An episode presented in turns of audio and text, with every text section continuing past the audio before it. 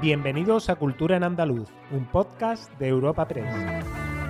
Os damos la bienvenida a una nueva entrega de Cultura en Andaluz, el podcast de Europa Press Andalucía, en el que cada semana presentamos las novedades culturales más destacadas. Soy Esther Falero y al otro lado del micrófono tengo, como cada semana, a mi compañera Ana Tatay. Bienvenida, Ana. Hola, Esther, ¿qué tal? ¿Qué vamos a tratar hoy? Pues en nuestro podcast de esta semana hablaremos de la gala de entrega de las distinciones con motivo del Día de Andalucía que se ha celebrado este 28 de febrero y donde Lola Flores y David Bisbal han sido nombrados hijos predilectos. Continuaremos con Paco de Lucía y la presentación de un recopilatorio de sus mejores directos en el Festival de Jazz de Montreux, la presentación del Festival de Cine de Málaga que comienza el próximo día 10 y el segundo Festival Literario de América y Europa Escribidores, promovido por el Premio Nobel Mario Vargas Llosa.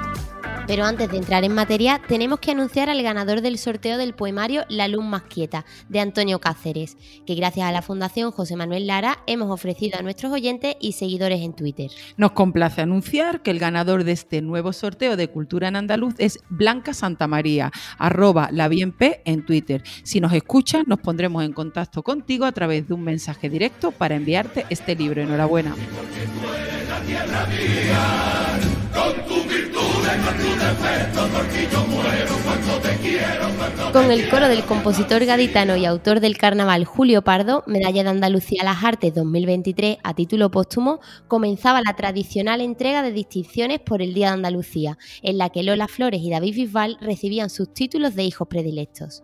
En dicha ceremonia, que se ha celebrado como cada año en el Teatro Maestranza de Sevilla y ha estado presidida por el presidente de la Junta, Juanma Moreno, y el, y el presidente del Parlamento andaluz, Jesús Aguirre, también recibían sus medallas la directora y dramaturga Pilar Tábora, el pintor Juan Valdés y el grupo musical Siempre Así. Rosario Flores, hija de la faraona de cuyo nacimiento se conmemoraron el mes pasado, en enero, 100 años, recogía el título de hija predilecta de Andalucía para su madre, de quien reivindicaba que era de otro planeta por sus fuerzas y por sus ganas. Ella dice que Andalucía era de otro planeta, pero yo creo que ella sí que era de otro planeta porque realmente ella decía que era extraterrestre por la fuerza que tenía, por las ganas, y ella vivía por el arte, siempre vivió por el arte. A nosotros nos enseñó el arte, a sus hijos y a todo el que estaba alrededor de ella. Ella era generosa, bonita, era una artista completa, llena de muchísimos dones. Y se fue con una penita de no, tener esta medalla, pero bueno, más vale tarde que nunca. Además, Lola Flores junto a Alejandro Sanz eran nombrados esta misma semana como hijos predilectos de la provincia de Cádiz. Por su parte, el cantante David Bisbal, quien un día antes era nombrado hijo predilecto de la ciudad de Almería en un multitudinario acto, aseguraba tras recibir el galardón con motivo del Día de Andalucía que esperaba ser merecedor de tan alta distinción y seguir trabajando para aportar su granito de arena. He de reconoceros que me siento abrumado, pero al mismo tiempo lleno de orgullo. Espero ser merecedor de tan alta distinción.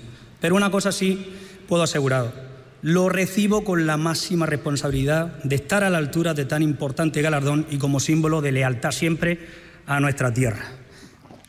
Y tras los hijos predilectos de Andalucía, hablamos ahora de uno de los andaluces más internacionales, Paco de Lucía. Además, medalla de plata de Andalucía en 1988. La figura del guitarrista alarga esa proyección internacional con un recopilatorio de sus mejores directos en el Festival de Jazz de Montreux en Suiza entre 1984 y 2012. El lanzamiento de este recopilatorio es la octava entrega de la serie Montreux Years.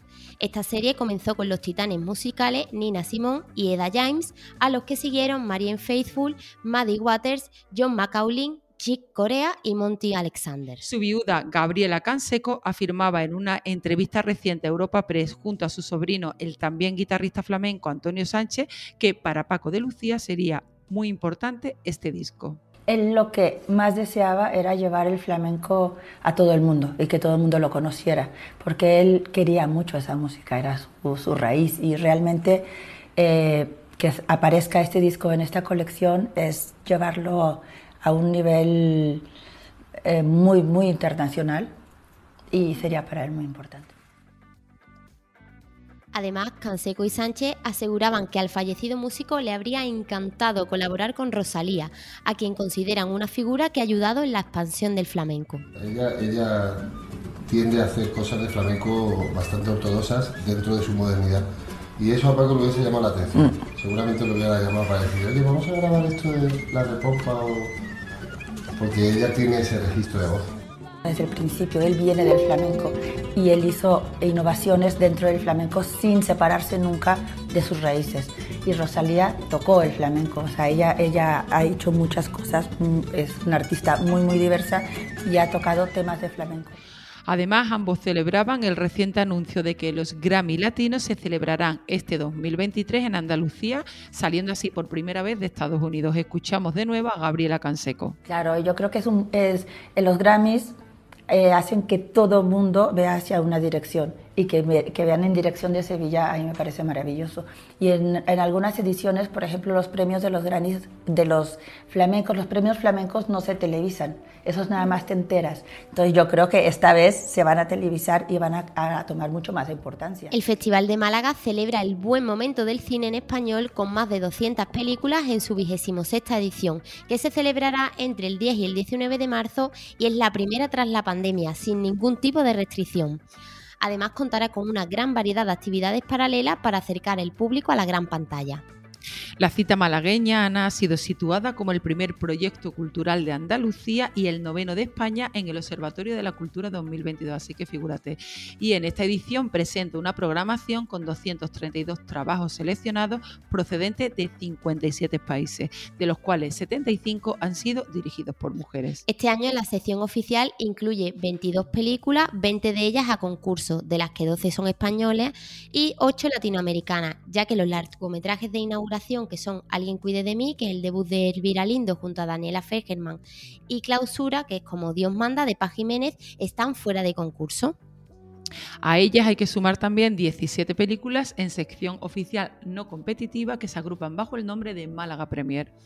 En cuanto a los homenajes, el premio Málaga Sur será para la actriz Blanca Portillo, el retrospectiva Málaga Hoy para el director sevillano Alberto Rodríguez o la Biznaga Ciudad de Paraíso, un premio para los imprescindibles del cine español, será para Rafael. Además, el festival homenajeará a los directores recientemente fallecidos Agustí Villaronga y Carlos Saura.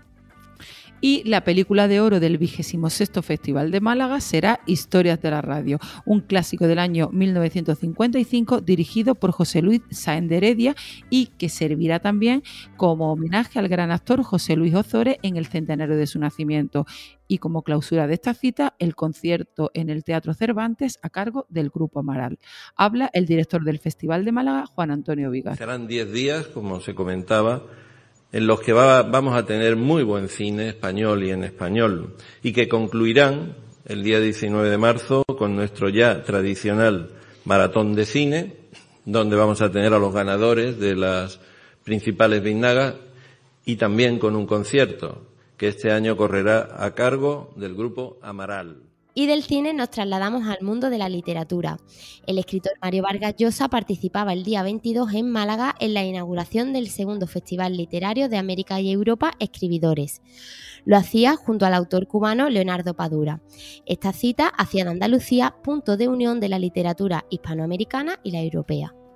El Premio Nobel de Literatura 2010, promotor de este evento, aseguraba que una novela es una operación de largo plazo y en la que constantemente decía se va transformando poco a poco la idea inicial. Mario Vargas Llosa durante su participación en este encuentro.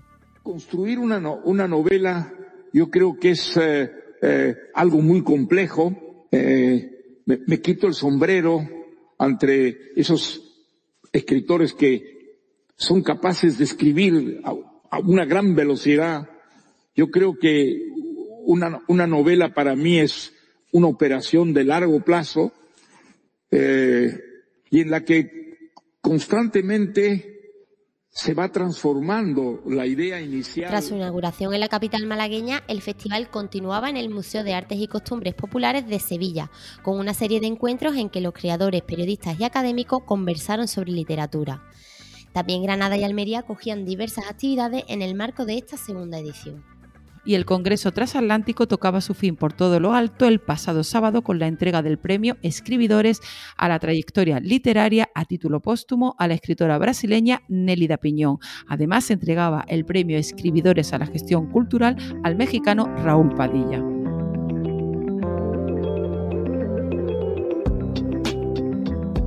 agenda semanal de Cultura en Andaluz.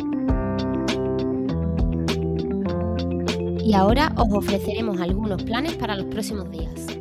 Pues sí, Ana, empezamos nuestra agenda para estos días que vienen en Málaga, donde tenemos una nueva cita el próximo 8 de marzo con Flamenco en el Sojo y la bailaora Eva Yerbabuena. La artista granadina presenta el montaje titulado como su propio apellido artístico Yerbabuena, que según sus propias palabras, lo dice ella así, es un espectáculo único y al mismo tiempo mil espectáculos. Las entradas ya se pueden adquirir porque ya, ya están a la venta. Además, el Centro de la Térmica en Málaga coge la exposición de National Geographic Women, un siglo de cambio, con la que se quiere visibilizar el papel destacado de las mujeres en la sociedad. También se inicia la temporada de conciertos y espectáculos al aire libre con el primer Red Friday de este año con Niña Polaca, Pipiolas y Brolorizo. Será este viernes 3 de marzo desde las 6 hasta la medianoche. Pero en la provincia malagueña tenemos también otras citas, ¿verdad? Ana? Sí, continúan los planes en la provincia malagueña, concretamente en el Centro de Arte Contemporáneo Francisco Hernández de Vélez Málaga, que acoge la exposición Sueños Cumplidos del artista veleño Evaristo Guerra. Esta muestra está compuesta por más de 150 pinturas y obras gráficas del artista y se puede visitar hasta junio. Y los amantes de los dinosaurios tienen una cita en Córdoba, ya que la mayor exposición de dinosaurios animatrónicos, Dinosaur Tours, estará en la capital cordobesa hasta el 19 de marzo en una muestra internacional que, que permanecerá instalada bajo una gran carpa junto al centro comercial La Sierra. La muestra cuenta con una treintena de piezas inéditas a tamaño real que simulan los comportamientos de estos animales prehistóricos. Y seguimos en la provincia cordobesa, concretamente en Montilla, que entre el 3 y el 5 de marzo celebra las primeras jornadas de rock y contracultura en Andalucía. Servirán de homenaje a este movimiento en los años 60 y 70 en la comunidad con conciertos exclusivos, charlas, diálogos, presentaciones de libros, en fin, eh, muchísimas actividades. Y todas tendrán acceso libre, excepto los conciertos. Las entradas para estos conciertos están a la venta en Y regresando a Málaga, regresando a Málaga, que evidentemente, como podemos ver, es la, es la provincia con más planes planes culturales, eh, en los días 4 y 5 de marzo se celebra FrizCon 2023. El Palacio de Ferias y Congresos de Málaga vuelve a llenarse de cultura popular y amantes de los friki que formarán parte de un programa cargado también de numerosas actividades. Habrá charlas, habrá talleres, concursos, conciertos, en fin, un sinfín de momentos especiales. Y ahora nos vamos a Sevilla, ¿verdad, Ana? Nos vamos a Sevilla, que como ya sabemos, estamos en Cuaresma y la capital hispalense se llena de planes relacionados con la Semana Santa. Eh, vamos a proponer uno en la Fundación Cajasol que expone hasta el 8 de marzo el palio restaurado de la Virgen del Valle, la novedad principal de la Semana Santa de este año. En la muestra del palio, que es el más antiguo de todos los que procesionan en la capital, se podrán conocer todos los detalles de la profunda renovación de una de las piezas más importantes del patrimonio cofrade sevillano. Seguro que va a haber hasta colas, ya verás. Seguro. Y no acaba aquí la cosa en Sevilla, Esther. Eh, esta vez una cita para los amantes de la danza.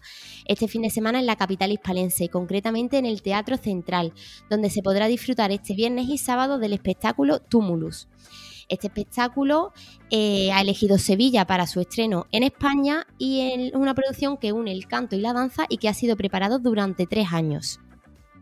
Y para terminar, este jueves llega a los cines la película documental eterna sobre la artista cordobesa Ana García Llorente, artísticamente conocida como Gata Katana, fallecida en el 2017 con tan solo 26 años.